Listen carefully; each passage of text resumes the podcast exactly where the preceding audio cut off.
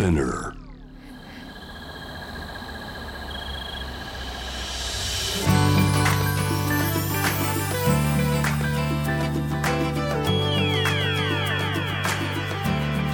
ENEOS 4-Hour Earth One by One。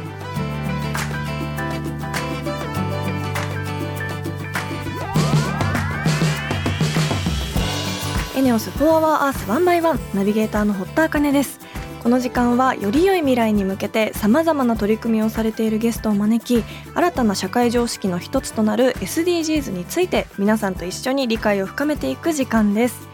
本日のテーマは目標11、住み続けられる街づくりをです。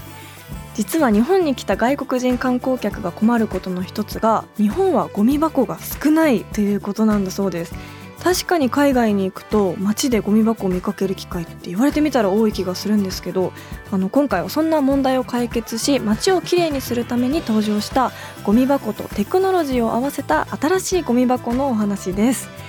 地球の未来を考えるこの番組は ENEOS の提供でお送りします。 ENEOS は2040年までに自社で排出する CO2 の量をさまざまな取り組みからプラスマイナスゼロにするカーボンニュートラル企業を目指していて、私たちの未来に不可欠な脱炭素循環型社会の実現に向けて具体的な取り組みをされているそうなので、そのあたりも番組で分かりやすく紹介していきたいと思います。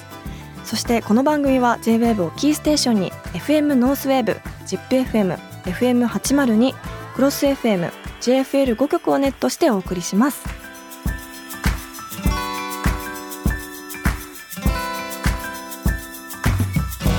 ENEOS 4-Hour Earth One by One。 This program is brought to you by ENEOS。ENEOS 4-Hour Earth 1 by 1、堀田茜のナビゲートでお届けしています。ここでは私の日常からの発見や見て聞いて感じたことなどをお話ししていきます。最近ですね、腸活にハマっている友人から塩麹を自分で手作りすることをすごく勧められて、私も自宅でやってみたんです。で塩麹ってすごくその腸のサイクルにもいいですし、あと作る手間もなんか育てていく感じがすごく楽しいよっていうことで、私もニンニク入りの玉ねぎ麹っていうものをちょっと今手作りで作ってみているんですけど、ニンニクを刻んだものと、あと玉ねぎと、あとその塩麹、スーパーで売ってるものそのまま入れて混ぜて、あとちょっとお塩を入れて、そして毎日そこから上までこう全体に行き渡るようにかき混ぜるっていう作業をしなきゃいけないんですけど、でもそうすると2週間それを続けると出来上がって、でそこからはこう冷蔵で1ヶ月ぐらい持つっていうことで、すごくコスパもいいですし、なんか一人暮らしの人も1回作るとすごく楽だなと思うんですけど、その作る工程がやっぱり楽しくて、その毎日かき混ぜるたびにそのニンニクの香りとかがこう熟成されていく感じが実感としてもわかるので、なんかこの育てたニンニク入りの玉ねぎ麹がこうどういう料理に使おうかなとか、すごく今から楽しみに考えているんですけど、皆さんもよかったら塩麹作ってみてください。そして私もこの自分の育てたこの玉ねぎ麹をどういう料理に使うかもここでまた報告できたらと思います。気になった方ぜひ塩麹調べて作ってみてください。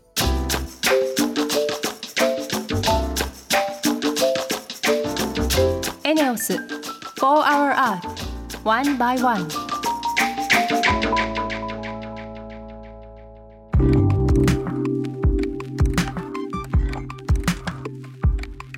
堀田茜がナビゲートしている ENEOS 4-Hour Earth 1 by 1。今週も素敵なゲストの方とリモートでつながっています。株式会社フォーステック取締役 CMO 岸孝義さんです。よろしくお願いします。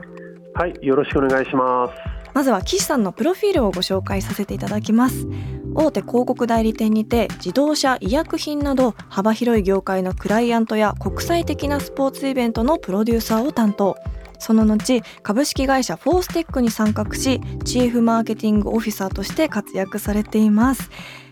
岸さんが在籍しているそのフォーステックっていうのはどういうことをされている会社なんでしょうか？私たちの会社は、スマートゴミ箱、スマゴの販売と、はい、それに伴う広告メディアですとか、さまざまな環境貢献に関するプロジェクトを開発する会社です。ゴミ箱とテクノロジーを合わせた新しいゴミ箱のスマゴ、私表参道で見たことがあって、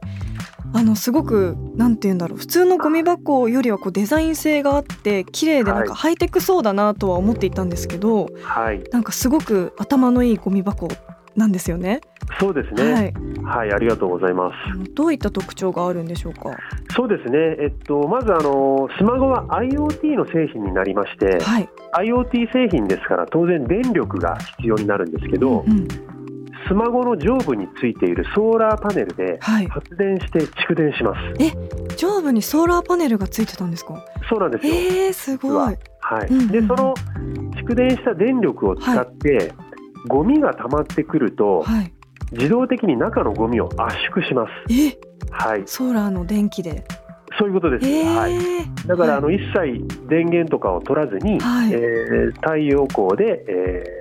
どんどんゴミを圧縮していくということになりますね。自立してるっていうことですよね。そういうことですね。で、さらにはスマホには通信機能がついていまして、リアルタイムにゴミの蓄積状況を管理したり分析することができます。そして、回収事業者の方にある程度ゴミが溜まってくるとアラートメールを飛ばして回収に来てという通知を出すことができたりします。すごいハイテク、ですね。そうなんです。すごく効率もいいですし、蓄積状況が分かるっていうのはどういうシステムで分かるんですか。重さとか。ですね、いわゆる中にセンサーがついていまして、そのセンサーでゴミの量を感知して、それを、クラウド上に上げていくんですね。で、関係者の皆が、それをこうクラウド上で常にリアルタイムで見ていることができるということになってますね。ってことはよくあるゴミがこうあふれかえるっていうことがないんですもんね。そうなんですよ。すごい。ゴミがあふれることがなくて、実は堀田さんが見ていただいた、表参道も、以前はですね、アナログのゴミ箱があったんですが、ありました。当時インバウンドのお客さんがたくさんいらっしゃったり、タピオカブームみたいなのがあって結構ゴミがすごい溢れちゃってたんですけど。すごかったです。ゴミ箱の上にゴミが置いてあったりとか。でもこのスマゴに2020年の秋から変えて、ゴミがあふれることは今のところ一切なくずっと運用が続いています。それって回収する回数が多くなったとかじゃないってことなんですもんね。そうなんですよね。逆にゴミの回収する回数は減りました。逆にそっか、圧縮されるんですもんね。通常ですね、120リットルのゴミが入るんですけれども、圧縮機能で約5分の1まで圧縮することができるので、最大600リットルのゴミが、入ることになります。だから、だいたいゴミ袋でいうと8袋分ぐらいのものが1袋にこうギュッと圧縮して入る形になりますね。すごい。でもそんな本当にハイテクで頭のいいスマゴなんですけど、それを設置するまでこういろんな苦労があったんじゃないですか。そうですね、表参道に2020年の10月に、初めて設置することが、成功したんですけれども、もともとですね、日本はいろいろな事情があって街中とか観光地など人が多く集まる場所にゴミ箱の設置数がとても少ない国なんですね。なるほど。で、そこに新しくゴミ箱を設置しようとすると、結構各行政であるとか自治体の皆さんとの話し合いとかなかなか大変でして、で、特に新しく設置するとなるとやっぱり導入コストがかかりますから、そこを私たちは広告をこのスマゴの筐体の部分に入れることで、そこでその収入で導入コストを賄うと、そういうビジネスモデルを作って、地道にちょっとずつ自治体さんや民間企業さんと話をして、導入を進めてきました。確かに普通の看板の広告とかよりも街にあるゴミ箱の広告がついてる方が目につきますもんね、広告も。そうですね、しかも表参道で見ていただくと、気をつけて見ていただくと分かるんですけど、実は表参道ってほとんど広告媒体がないんですよ。確かにあんまりない。はい、でも要するにその東京都ですとか、はい、渋谷区さん港区さんと話し合いをして、うんうん、スマホを導入する、じゃあそのコストに関しては民間の力を使ってやっていこうということで、はい、本来広告メディアが置けないようなところに社会インフラをしっかり整備していくということで、広告も出させてもらっているということで、とても価値があるものになっています。すごい頭いいというか、はい、なんか本当にすいませんいやなんかいろんな利点がすごい、みんながハッピーみたいな感じですよね。そうですね、なんかそういうウィンウィンな、関係がちょっとずつ日本中で広がっているのかなというふうに思っています。はあ、そのスマホ自体はアメリカで生まれたものとお聞きしたんですけど、はい、そのスマホと出会ったきっかけは何だったんですか？はい、私たちの会社の代表がですね、はい、10年ぐらい前ですかね、ニューヨークに旅行した時にマンハッタンでこれと同じものを見つけたんですね。でそれがきっかけなんですけど、はい、それからアメリカに本社があるこの製造メーカーに対して、粘り強く交渉して、はい、日本における、独占輸入販売権を獲得したと、そういった歴史があります。へー、でもやっぱりここまで便利だと日本で広まっていきそうですよね、もっと今後。そうですね、ご存知の通りコロナも収束に向かっていて、はい、またたくさんの、海外からのお客さんとかも増えてきているし、日本人の皆さんもたくさん動き始めている中で、やっぱり観光地でのゴミ問題っていうのが今すごく大きくなってきてるんですね。はい、で今私たちももうほとんど結構毎日って言ったら大げさですけど、いろんな観光地を抱えていらっしゃる自治体さんからお問い合わせのご連絡をいただいたりしています。へー、何台くらい設置されてるんですか、スマホ？はい、ですね、今約150台ぐらいの設置の数になりました。はいはい、東京表参道皮切りにですね、大阪、名古屋、京都、神戸、広島、札幌といった今大都市圏からちょっとずつですけれども、導入が進んでいます。へー、でも本当にこのゴミ箱だったらどんなところにあっても街に馴染むというか、なんかゴミ箱っていう感じがやっぱしないので、その表参道で、見ててもこう気持ちよく通れるな、見れるなっていう気がするんですけど。はい、そうですね、ちょうどですね4月からなんですけど、4月から表参道のスマホにはですね、ヘラルボニーさんという会社ありまして、この会社はご存知ですかね、堀田さん。以前ゲストで出ていただきました。そうですか、はい、そうなんですよ。ヘラルボニーさんと我々今契約していて、ヘラルボニーさんが契約をされている、障害をお持ちのアーティストの方が書かれた、そのデザインをですね、今スマホの筐体に全部巻いていて、屋外アートミュージアムみたいな、そんなコンセプトで今やっているので、とても街が華やかになるというか、ちょっと心が和むというか、そういった面でも今とても好評いただいています。すごい、本当に、いっぱいみんながハッピーになるというか、たくさんいい点ばっかりで、なんかこういったゴミ箱だったらもっと街に増えてもいいなと。そうですね、やっぱり溢れないので、街の美観を保つこともできますし、設置した自治体さんからは、とてもありがたいというふうなお声をいただくことが多いですね。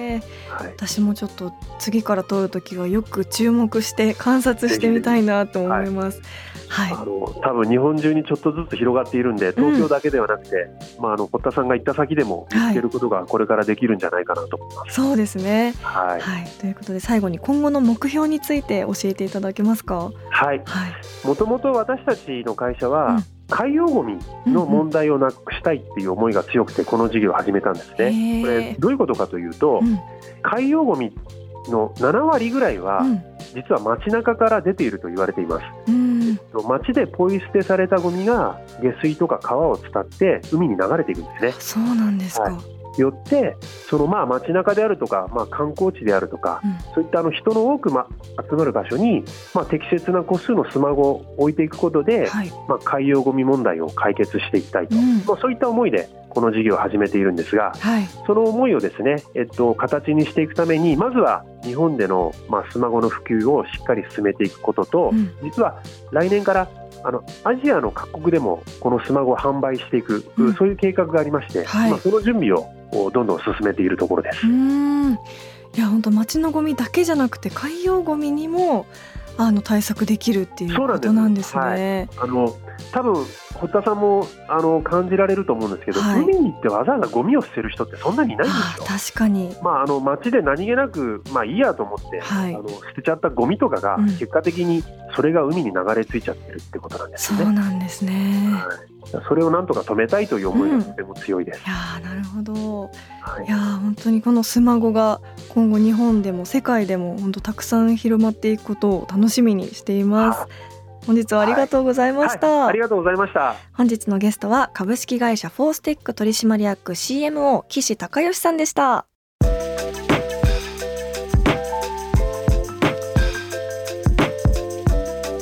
エネオス For Our Earth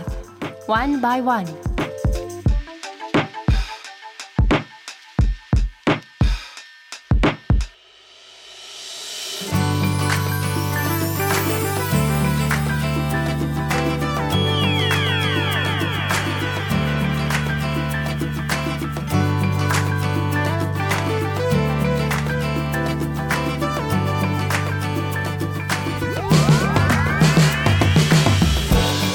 エネオス For Our Earth One by One、そろそろエンディングの時間です。明日の夜7時58分から日本テレビ世界の果てまでイッテ Q で、以前番組でもお話しした出川さんとのインドロケの模様が放送になります。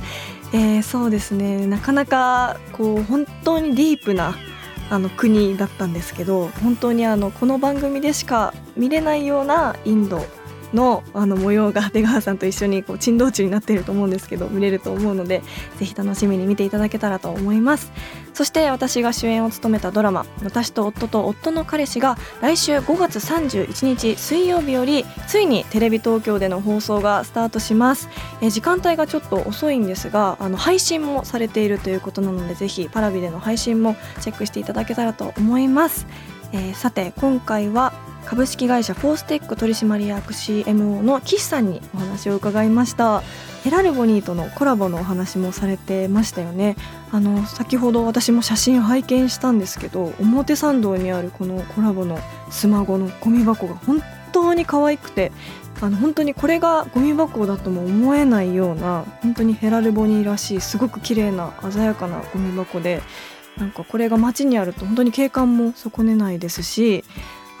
私もこう何気なく通っていたので、次からちょっとスマゴに注目してみたいなと思いました。それにやっぱ設置のコストをこの広告のアイデアにするっていうのが本当にいやすごいなと、頭のいい人ってやっぱいるんだなっていう風に素直に思いましたし、いやなんかこういう自分の家のゴミ箱もこのスマゴにしてほしいなって思いました。その街だけじゃなくて、やっぱこういう本当に便利でみんなが幸せになるアイテムが日本の街だけじゃなくて、より自分の身近なところにも広がっていくといいなと思いました。リスナーの皆さんも SDGs に関する疑問や質問、物の節約やエコバッグの活用など普段している SDGs の取り組みなどあれば、ぜひ番組まで教えてください。メールはホームページにあるメッセージトゥースタジオから、ツイッターは番組名を検索して4 Hour Earth の頭文字ハッシュタグ FOE813 をつけてどんどんつぶやいてください。メールでのメッセージを採用された方には地球にも優しいバナナペーパーを使用した番組オリジナルステッカーをプレゼントいたします。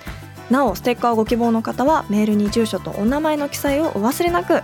それではまた来週この時間にお会いしましょう。ここまでのお相手は堀田茜でした。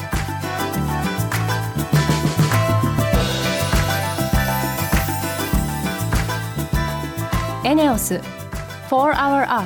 One by One. This program was brought to you by ENEOS.